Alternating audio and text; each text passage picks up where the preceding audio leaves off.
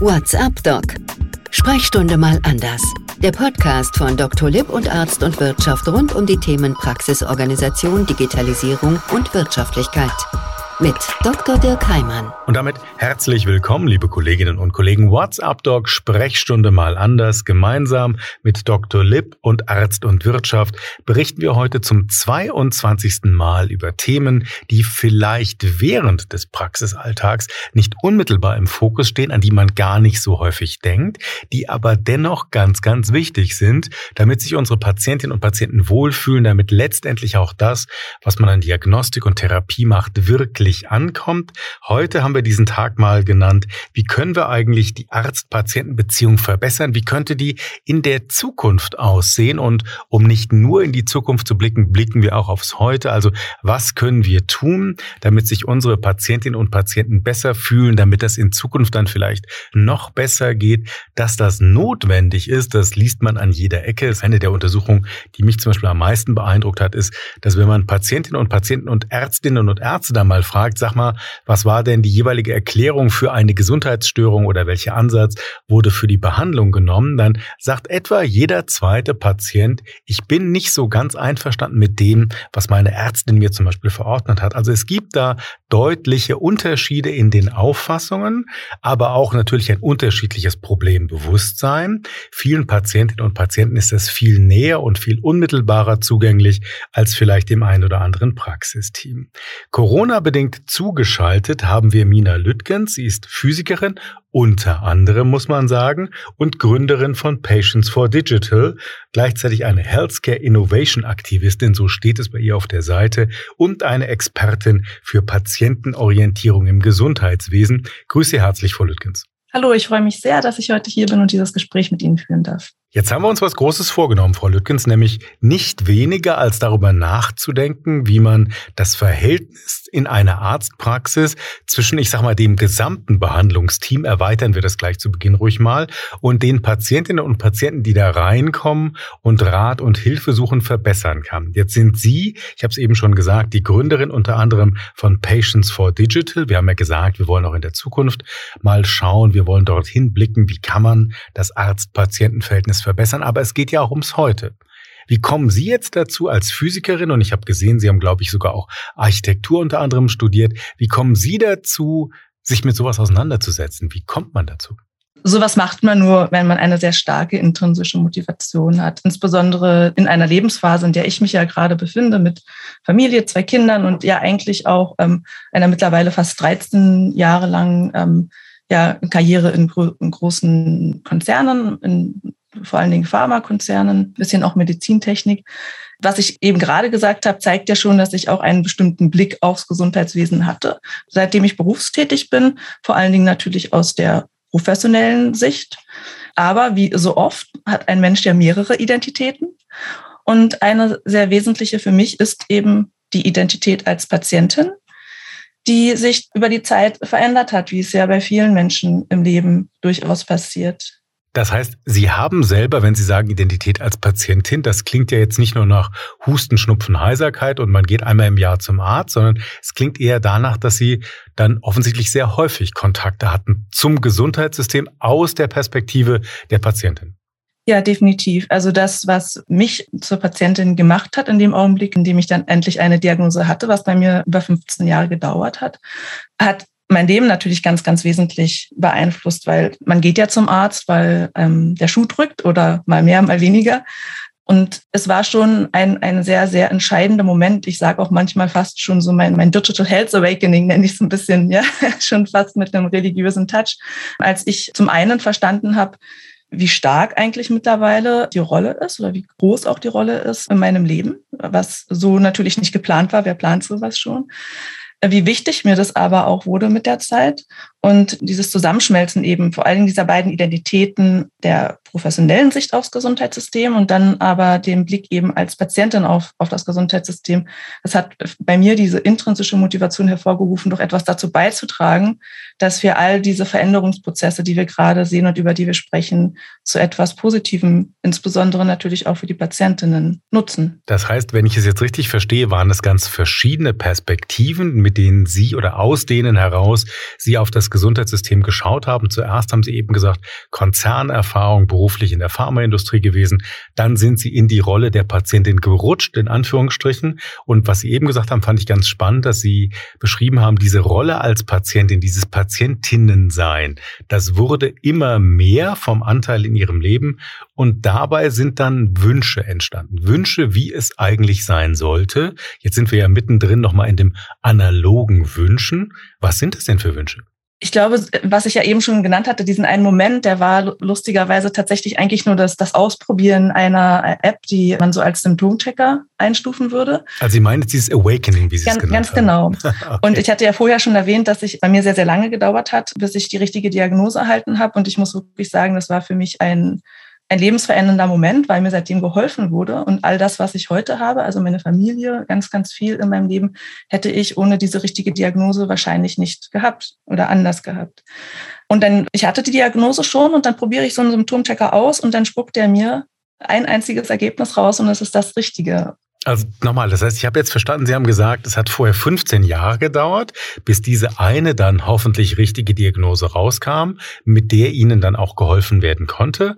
Und Sie haben nur ein einziges Mal diesen Symptomchecker gemacht und der hat sofort, also innerhalb von 15 Sekunden in Anführungsstrichen, dann das richtige Ergebnis gehabt. Ist das so richtig verstanden? Ja, ganz genau. Und das, das ist schon bemerkenswert, weil normalerweise Symptomchecker mehr als ein Ergebnis ausspucken. Ja, die spucken ja meistens ja verschiedene Optionen aus, aber das ist auch sehr eng verknüpft mit der Tatsache, dass äh, speziell meine Erkrankung, das ist ein, eine Trigemino-autonome Kopfschmerzerkrankung, wenn sie bekannt ist, gar nicht so schwer zu diagnostizieren ist und trotzdem hat es so lange gedauert. Und da in dem Augenblick wurde mir zum einen klar, meine Güte, wie hätte mein Leben sein können, wenn ich mit 19 Jahren, als ich das erste Mal ausfiel, damals noch in der Schule, längere Zeit wegen dieser episodischen starken Schmerzattacken, wenn ich diese App gehabt hätte und sofort natürlich dann, idealerweise auch durch Google oder welche Quellen dann zur Verfügung stehen, den richtigen Arzt hätte ausfindig machen können, der mir da hilft. Und natürlich hätte ich mich auch damals sofort quer durch Deutschland auf den Weg gemacht, um genau diesen Arzt zu treffen. Jetzt haben Sie uns dieses Ereignis, vielen Dank, beschrieben, haben ein bisschen darüber auch erzählt, was bei Ihnen dann das gesundheitliche Problem war, das dann letztendlich zur Diagnose und dann eben auch zur offensichtlich guten Hilfe geführt hat. Aber ich würde gerne nochmal nach den Wünschen fragen, da nochmal reinhaken. Jetzt haben Sie uns dieses Awakening, so haben Sie es selber eben formuliert, kurz nochmal plastisch und transparent gemacht. Vielen Dank. Aber was sind denn dann so die Wünsche, die in Ihnen da wach geworden sind? Also zum einen war es ja offensichtlich diese Unzufriedenheit, was wäre gewesen, wenn ich die Diagnose viel früher gehabt hätte und man mir viel früher auch hätte helfen können.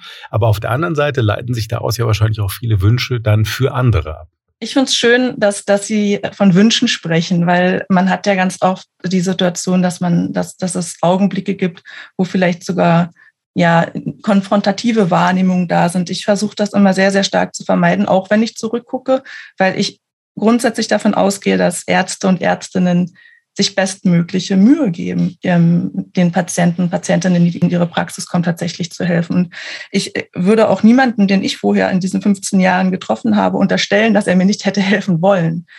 Ich glaube, was ich mir gewünscht hätte an, an manchen Stellen, wäre vor allen Dingen vielleicht die Bereitschaft, wenn der Behandelnde oder wenn der Arzt feststellt, irgendwie kann ich damit gerade nichts anfangen oder das scheint mir unbekannt zu sein oder ne, nicht zu verstehen, warum jetzt auch stark, stärkste Schmerzmittel nicht helfen, dann das nicht unbedingt sofort auf den Patienten und auf die Patientin zurückzuwerfen, was bei Schmerzen leider schnell geht, weil das etwas sehr, sehr Subjektives ist, sondern doch ein bisschen mehr Bereitschaft auch dann zu haben, Kollegen zu konsultieren oder vielleicht auch einfach mal zu sagen, ich weiß es gerade nicht, ich mache mich da vielleicht noch mal schlau.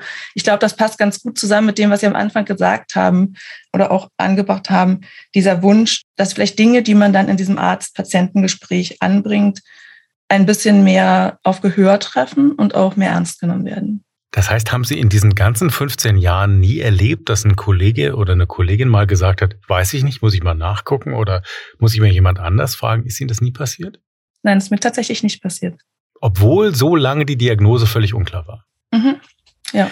Also das heißt, wenn ich es jetzt richtig interpretiere, was Sie sagen, dann ist es ja eigentlich der Wunsch nach einer Offenheit, nach einer Transparenz, dass auch das Gegenüber vielleicht in weiß, in weißen Kittel oder im weißen Shirt einfach sagt, hier möchte ich, das ist ja noch ganz die analoge Welt, in der wir jetzt nach wie vor sind, einfach mal das vielleicht auch zugeben, ich habe da gerade keine Idee, vielleicht kann jemand anders noch weiterhelfen.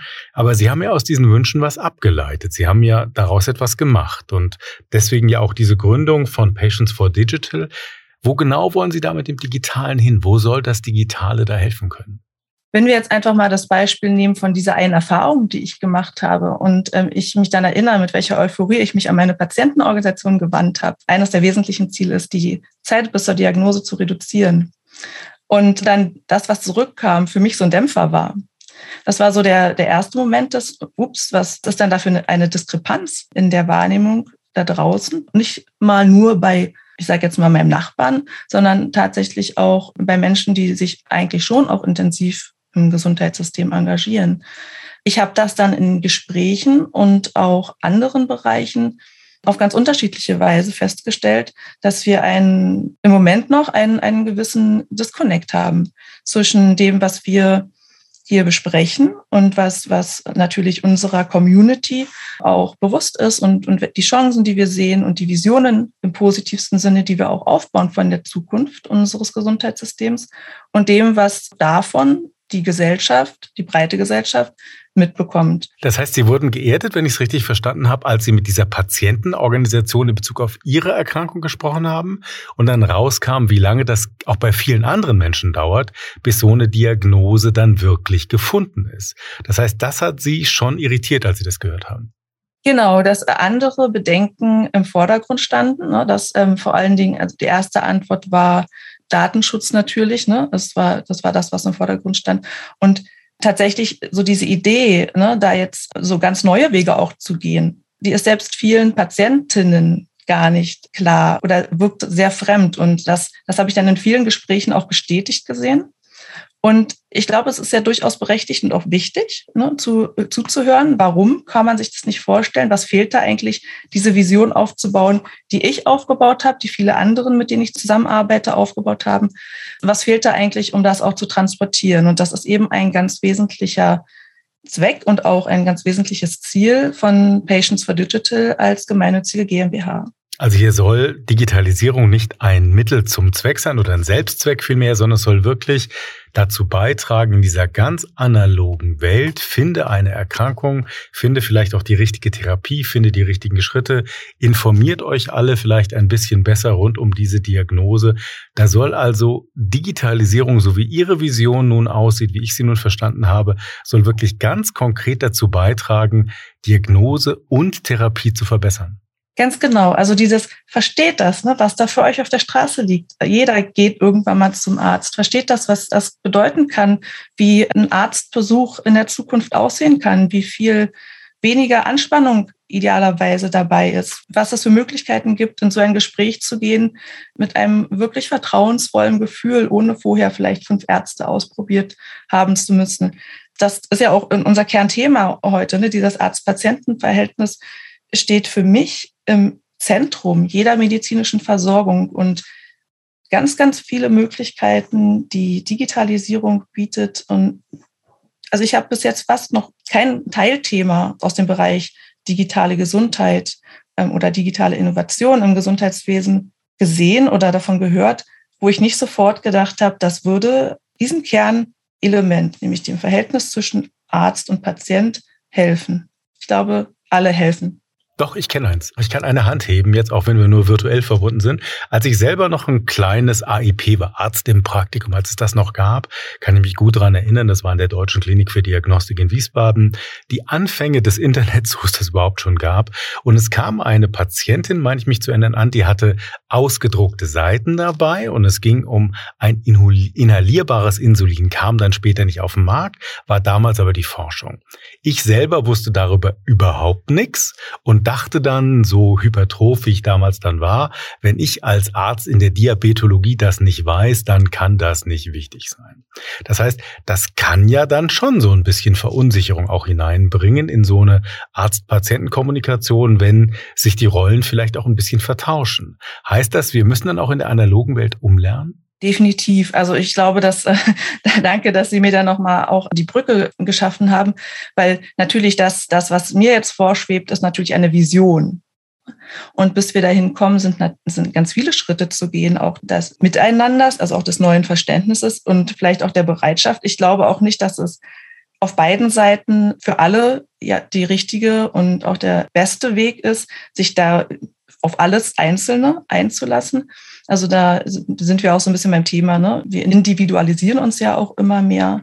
Werden sicherlich viele Patienten haben, die einiges davon ähm, ja mit, mit großer Begeisterung dann auch annehmen und dann auch eine andere Rolle, nämlich auch eine selbstbestimmtere Rolle im, im positivsten Sinne, nicht jetzt gegenüber dem Arzt, aber gegenüber ihrer Verantwortung innerhalb dieses äh, Genesungsprozesses oder Therapieverlaufs. Wir werden aber sicherlich auch viele Patienten und Patientinnen haben, ja, bei denen das nochmal andere Interventionsmöglichkeiten gibt.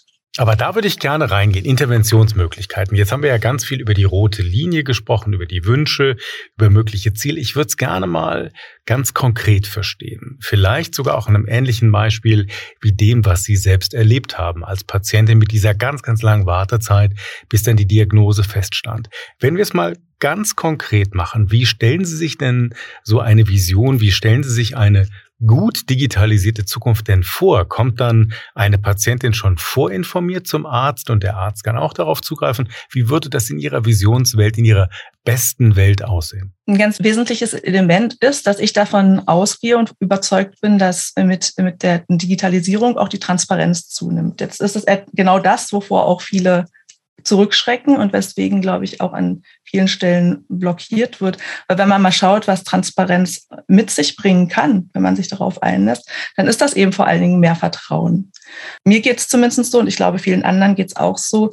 Das Gegenteil, also Intransparenz, äh, das ist immer etwas, was emotional ganz schnell zu erfassen ist, führt ja genau dazu, dass man misstraut. Und ich glaube, dieses, das kennt auch jeder ähm, sobald Misstrauen da ist zwischen einem Patienten und, und jemandem, der, der helfen möchte oder behandeln möchte, dann funktioniert ganz, ganz viel nicht. Und das Beispiel, was Sie vorhin auch gebracht haben, dass jeder zweite Patient eigentlich unzufrieden ist, vielleicht ist das ja sogar auch nur ein Gefühl. Ne? Das aus einem, das aus diesem ja vielleicht nicht ausreichenden Vertrauen herauskommt. Und wenn wir digitale Unterstützung haben, zum Beispiel innerhalb des Arzt-Patientengespräches, kann man auf einfache und gleichzeitig zeitsparende Weise den Patienten mitnehmen, wenn man jetzt Arzt ist. Man kann als Patientin aber gegebenenfalls auch leichter und ohne, ich sage jetzt mal, diesen Papierberg dem Arzt etwas näher bringen, zum Beispiel über ein ja, digital unterstütztes Tagebuch. Also bis dahin, glaube ich, geht ja jeder mit, dass man sagen würde, wenn mein Patient, meine Patientin sich besser fühlt, wenn mehr Transparenz, wenn auf beiden Seiten mehr Zufriedenheit ist, das wird ja jeder sofort unterschreiben. Aber jetzt vielleicht beim Konkreten, da scheiden sich ja dann manchmal die Geister. Sie haben eben ja schon als Beispiel ein solches Tagebuch mal erwähnt, ein digitales Tagebuch. Wie müsste ich mir das dann vorstellen? Also da, nehmen wir mal Ihren Fall, da hat jemand über Jahre Schmerzen, Schmerzattacken, es gibt keine Diagnose und jetzt kommt er oder sie mit diesen digitalen Informationen in die Praxis. Was würde dann passieren? Wie würde das ablaufen können? Vielleicht ist es gar nicht schlecht, wenn wir genau an, an dieser eigenen Erfahrung von mir bleiben. Also zum einen würde der Arzt natürlich sehr viel schneller auch visuell sehen, wie stark das tatsächlich ausgeprägt ist. Ein großes, starkes Element dabei, wenn er gleichzeitig auch sehen würde, bei wie vielen Ärzten ich zuvor schon war. Wenn er auch sehen würde und dadurch mir auch leichter glaubt, weil das ist ja auch immer noch ein Vertrauenselement. Ne? Wie viel, was glaube ich denn eigentlich meiner Patientin?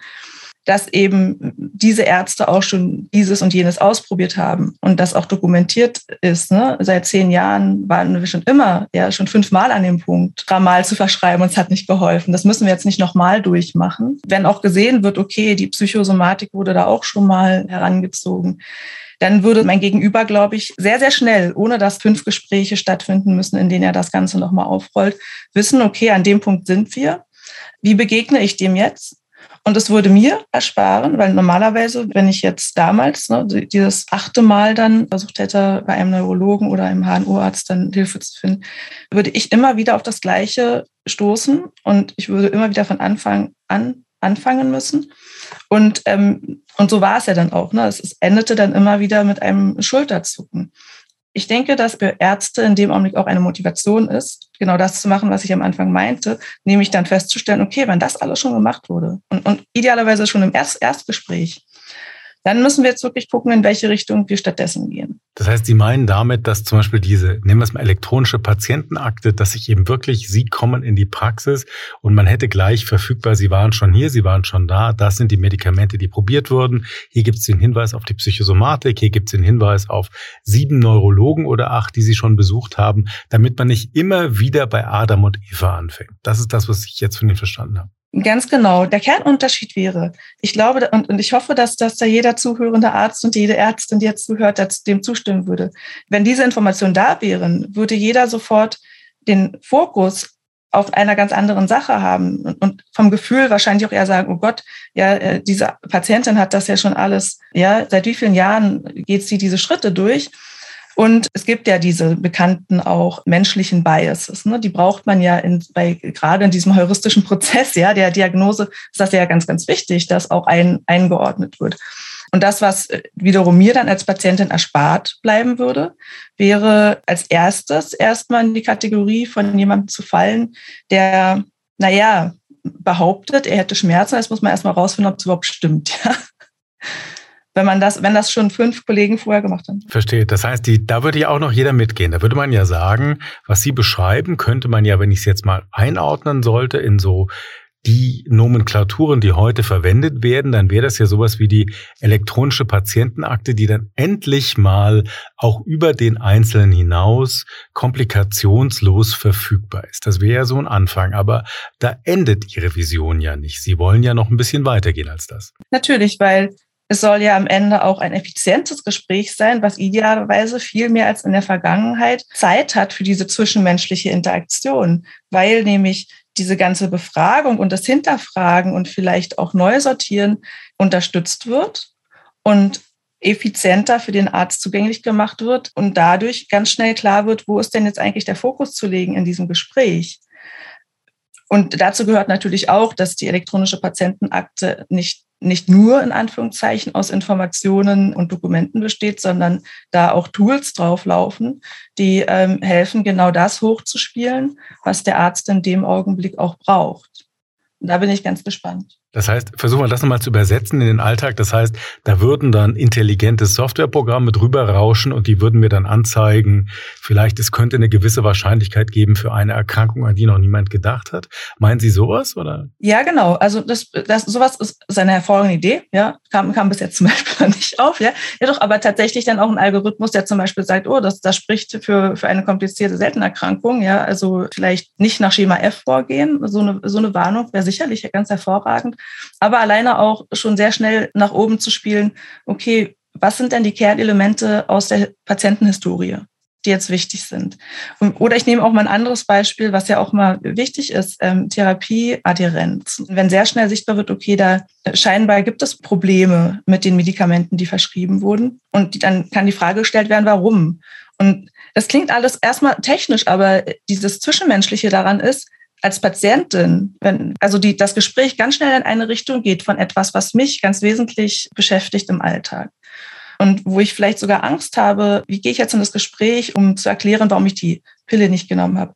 Nee, die wird gleich sofort von meinem Gegenüber adressiert. Das löst einen vertrauensbildenden Effekt aus, weil ich viel stärker das Gefühl habe, mein Gegenüber schätzt mich wert, schätzt meine Schwierigkeiten wert. Und dann sind all diese vermeintlichen Misstrauensmomente, die auch bei Patienten gegenüber Ärztinnen oft da sind, gegebenenfalls behoben. Das heißt, ich habe jetzt so verstanden oder versuche mir das so abzuleiten, Sie sagen eigentlich durch den Einsatz solcher technischen Schrägstrich Software oder Algorithmus-Hilfsmittel kann man eigentlich das Faktische vielleicht schneller erfassen. Das wäre ja eine Zeitersparnis und damit habe ich mehr Zeit, mehr Raum in dem vielleicht doch sehr engen täglichen Praxiskorsett, um mich eben wirklich um das Zwischenmenschliche zu kümmern. Ist das Ihr Ansatz? Ganz genau. Das Menschenzentrierte in unserem Gesundheitswesen, was sicherlich beide Seiten sehr viel glücklicher machen würde. Davon bin ich absolut überzeugt. Wenn wir jetzt mal versuchen, so vielleicht 10 oder 20 Jahre in Ihrer Vision nach vorne zu gehen, die Digitalisierung weiterzudenken, tun wir mal so, jetzt ist das Jahr 2043, Sie gehen zum Arzt. Was wäre dann, wenn die beste Welt eingetreten wäre, an die Sie ja nun mitarbeiten und mit Ihren Visionen daran beteiligt sind? Wie würde dann so ein Praxisbesuch aussehen können? So ein Praxisbesuch würde erstmal so aussehen können, dass es keine Wartezeiten gibt. Ähm, er würde so aussehen, dass nicht die erste potenzielle Konfrontation schon ähm, an der Rezeption oder am Eingang passiert, wo auch zwei Parteien sind, die eventuell unter dieser Konfrontation zu leiden haben. Also es wäre schon von Anfang an ein viel angenehmeres Erlebnis, überhaupt dieses Betreten der Praxis. Ich ähm, würde in ein Gespräch gehen, bei dem ich, wenn wir jetzt schon da sind, davon ausgehe, von vornherein mit der Erwartung reingehe, dass jetzt ein Gespräch auf mich zukommt, das mir helfen wird. Das ist heutzutage keineswegs bei allen Patienten unbedingt gegeben. Viele gehen mit Angst oder mit ja, Bedenken rein. Und das Gespräch wird von Anfang an so sein, dass es um die Dinge geht, die mich bewegen als Patientin und es wird sehr schnell die Punkte aufgreifen können, die der Arzt oder die Ärztin sehen, die jetzt wichtig sind, mir mitzugeben. Also es hat, Sie haben jetzt ja ganz viele zwischenmenschliche Dinge erwähnt. Sie haben gesagt, ich muss nicht da groß warten, weil der Prozess der Organisation durch Digitalisierung besser geworden ist. Ich werde vielleicht gleich am Empfang schon willkommen geheißen, also ein Gefühl der Willkommenskultur. Bis dahin ist ja noch gar nicht viel Technik. Die Technik beginnt eigentlich, so habe ich es jetzt verstanden, dann, wenn sowohl dem Patient, der Patientin als auch dem Praxisteam im Grunde viele, viele Informationen, vielleicht auch aus der Vergangenheit von anderen Praxen, aus Krankenhausaufenthalten, einfach sofort verfügbar sind und ich mich nicht immer wieder im Kreis um genau das Gleiche drehe, was man vielleicht 2022 auch schon hätte erledigen können. Ganz genau, da sind Sie wahrscheinlich ja sogar noch viel mehr der Experte als ich, das, was das Praxismanagement und so weiter angeht. Aber das kriegen natürlich Patienten und Patientinnen indirekt ja mit, wann es gut funktioniert und wann es nicht gut funktioniert. Also auch diese Hintergrundprozesse, wo die Patient oder der Patientin gar nicht so äh, die, der Patient und die Patientin also beide oder alle. Sagen wir mal alle. Genau. Sagen wir einfach, aber da darf ich vielleicht nochmal fragen. Vielleicht können Sie uns ja da helfen, wirklich, mit Ihrer Expertise. Nicht nur mit dem Ausblick aufs Digitale, sondern vielleicht schon mit dem Einblick ins Heute. Jetzt haben ja viele Kolleginnen und Kollegen, die uns zuhören, organisieren ja ihre Arztpraxen, versuchen Termine zu vergeben und ähnliches. Oft geht's dann dennoch schief. Vielleicht helfen Sie uns hier ein bisschen, wenn Patientinnen, wenn Patienten so eine Praxis betreten, so ein möglicherweise sich nicht willkommen fühlen. Woran liegt das denn aus Ihrer Erfahrung? Vielleicht auch von dem, was Sie von anderen gehört haben, was Sie im Grunde zu dieser Vision auch mit letztendlich bewogen hat. Was sind so die Dinge, bei denen Sie sagen, die müssen ja erstmal gar nichts mit Medizin zu tun haben? Was sind so die Dinge, wo Sie den Eindruck haben, da bin ich heute, wenn ich eine Praxis betrete, nicht wirklich willkommen oder fühle mich nicht so? Das ist tatsächlich die erste Interaktion. Man betritt eine Praxis und ich finde schon auch, natürlich ist das wie eine Praxis aussieht, so wie, sie, wie man sich fühlt, erstmal auch äh, nicht unwesentlich. Aber ich finde es erstaunlich, mich zu erinnern, dass ganz viele, also gerade auch die Ärzte, die ich, die ich jetzt mittlerweile seit 30 Jahren besuche, ähm, oft mhm. äh, ja da eben gar nicht so viel Wert drauf legen. Nichtsdestotrotz fühle ich mich wohl. Warum? Man kommt ja rein, man spricht, man, man meldet sich an, ja, ich habe einen Termin. Und alleine diese erste Kommunikation zum Beispiel setzt den Grundton dafür, mit welcher Stimmung ich dann in das tatsächliche Gespräch hinein gehe. Also es gibt keine zweite Chance für den ersten Eindruck. Definitiv, genau. Mhm. Natürlich ist es so, wenn ich, ich habe dann eine Grundstimmung und dann, wenn ich dann in das Gespräch hineingehe und die ist schon schlecht, ne, und dann kommt nochmal irgendwas, ähm, dann sind wir ganz schnell bei diesem typischen Misstrauen, ja, oder bei dem mhm. Gefühl, nicht am richtigen Ort zu sein ich finde es ja immer schöner, das positiv, das schöne Bild zu zeichnen. Ne? Mhm. Ähm, wenn ich äh, reinkomme und ich sage, ich habe einen Termin und alles wunderbar. Und äh, da, da ist manchmal einfach auch nur das, so ganz simple Sachen, das, das Lächeln, die Sprache, ähm, nicht das Gefühl zu haben, hier sitzen drei ähm, drei Menschen an einer Rezeption, die völlig im Stress sind, ja, und die denken, oh Gott, jetzt kommt da noch einer und will irgendwie was von mir. Und stört. Genau. Ja, und dann sage ich, keine Sorge, ich will nichts, ich habe ja nur einen Termin, ja. Das macht natürlich schon viel aus, wenn man das Gefühl hat, hier scheint alles organisiert zu sein, hier scheint eine Aufgabenteilung zu sein. Ich werde sogar angelächelt und ähm, sagt mir auch, wo ich dann idealerweise warten kann. Wenn das Warten dann auch in einem annehmbaren, in mhm. einer annehmbaren Länge äh, ist, dann äh, muss ich sagen, bin ich für heutige Verhältnisse schon ziemlich zufrieden. Das war ja alles sehr analog, was Sie jetzt mhm. gesagt haben. Das war ja wirklich so, so fühle ich mich heute als Patientin und Patient. Schreibt uns ja alle auch so ein bisschen ins Stammbuch, die wir Praxen haben, wirklich vom ersten Moment an da drauf zu gucken. Das heißt, würden Sie es auch als Chance empfinden, vielleicht sogar als Wertschätzung empfinden, dass vielleicht ein Praxisteam, die Ärztin, der Arzt sie auch mal fragt, wie war es denn, als sie reingekommen sind? Wie war es am Telefon? War das die Ansage, die ihnen gut gefallen hat? War es der, das Hineinkommen in die Praxis? Waren meine Mitarbeiterinnen nett? Fühlen Sie sich bei mir gut aufgehoben? Würde sowas schon so ein erster Schritt sein? Ich bin davon absolut überzeugt. Manchmal ist es ganz praktisch, wenn man äh, so Parallelen sieht in andere Bereiche. Ich glaube, mhm. ähm, da, wo wir als Kunden zum Beispiel Rezensionen schreiben können oder wo die Meinung auch von Interesse ist, auf eine Art und Weise, die wertgeschätzt wird, das ist schon wichtig. Ne? Da gibt es ja auch Unterschiede. Ähm, das, das transportiert schon viel. Das, das transportiert die, äh, die Botschaft, uns ist es wichtig, wie es Ihnen bei uns geht. Das macht sehr, sehr viel aus. Mina Lüttgens war das, uns zugeschaltet als Gründerin von Patients for Digital hier bei WhatsApp Doc Sprechstunde mal anders. Das war eine sehr, sehr schnelle halbe Stunde, muss ich sagen, sogar noch ein bisschen mehr. Wenn ich hier auf meine Studiouhr gucke, wir haben über vieles gesprochen. Wir haben darüber gesprochen, auf der einen Seite, was sind denn so die ganz analogen Eindrücke, die vielleicht so ein Verhältnis zwischen einem ganzen Praxisteam, ich schließe es einfach mal alle ein, und der Patientin, der Patient, der hineinkommt, möglicherweise nicht ganz so gut laufen lassen? Welche sehr einfachen Dinge können wir im Heute schon verändern und welche anderen? Da hat uns Mina Lüttgens ebenso einiges an ihrer Vision vermittelt, uns daran teilhaben lassen. Kann vielleicht die digitale Zukunft zeigen, die ja heute schon ein bisschen begonnen hat? Stichwort die elektronische Patientenakte, das Wissen, was in anderen Bereichen gelaufen ist. Aber, und das nehme ich für mich heute mit und fand es ganz spannend, es geht eigentlich gar nicht darum, die ärztlichen Leistungen irgendwie beschränken und durch Digitales zu ersetzen, sondern mehr Hilfsmittel an die Hand zu geben, Transparenz an die Hand zu geben, vielleicht auch Algorithmen an die Hand zu geben, die uns helfen, besser zu verstehen, was ist in der Vergangenheit vielleicht auch schon gemacht worden. An Diagnostik, an Therapie, an welchen Punkt muss ich nicht nochmal zurück, sondern wirklich dort anzusetzen, wo mein Gegenüber gerade steht. Und da kann eben eine solche digitale Vision, wir haben den Symptomchecker gehört, wir haben die transparenten Akten kurz erwähnt, wir haben über Algorithmen Methoden gesprochen, die uns vielleicht bei Diagnostik und Therapie helfen können. Wir haben aber auch gelernt, es ist ganz wichtig, dass der Patient, die Patientin informiert in ein solches Gespräch geht und dass vielleicht auch auf der anderen Seite das ganze Praxisteam über diese entsprechenden Informationen verfügt. Mina Lüttgens, vielen Dank an Sie. Vielen herzlichen Dank. Es war mir ein Vergnügen. WhatsApp-Doc Sprechstunde mal anders. Es geht um die Frage, wie können wir die Arzt-Patienten-Beziehung in der Zukunft durch Digitalisierung vielleicht weiter verbessern. Ganz spannend, die Zeitersparnis, weil wir schneller eben auf Daten zurückgreifen können, die könnte uns helfen, das Mitmenschliche, was wir eigentlich alle wollen im Alltag, diesen persönlichen Kontakt im Englischen, das I see you, das gesehen werden, wieder ein bisschen mehr in den Fokus zu rücken. WhatsApp-Doc Sprechstunde mal anders hier gemeinsam mit Dr. Lipp und Arzt und Wirtschaft.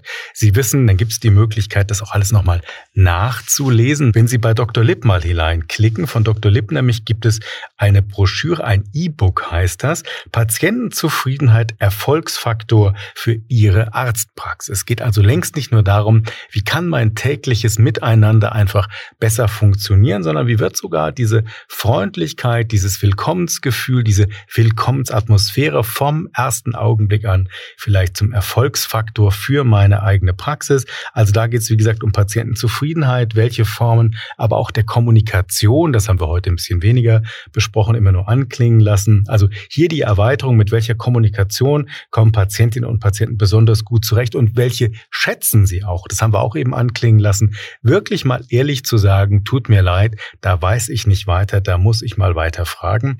Arzt und Wirtschaft hat eine ganze Reihe von Themen aufgearbeitet. Es gibt unter anderem eine ECME-Fortbildung, die heißt Weisungsrecht gegenüber Praxismitarbeitern zum Wohl der Patienten. Also wie schaffe ich es, eine wirklich wertschätzende Atmosphäre in meiner Arztpraxis zu erzeugen, auch dann, wenn die Tür zu meinem Sprechzimmer zu ist und die Dinge eben draußen vor der Türe passieren. Also alles zu finden auf der Website von Arzt und Wirtschaft unter der Rubrik Praxis Schrägstrich CME Fortbildung. Und das war es, wie gesagt, für heute.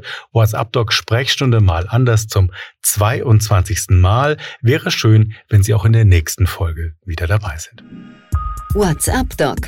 Sprechstunde mal anders. Der Podcast von Dr. Lipp und Arzt und Wirtschaft rund um die Themen Praxisorganisation, Digitalisierung und Wirtschaftlichkeit. Mit Dr. Dirk Heimann. Dieser Podcast-Service für Ärztinnen und Ärzte wurde Ihnen von unserem Content-Partner, der Dr. Lipp GmbH aus Berlin, präsentiert. Dr. Lipp ist auch für den Inhalt dieses Podcasts verantwortlich.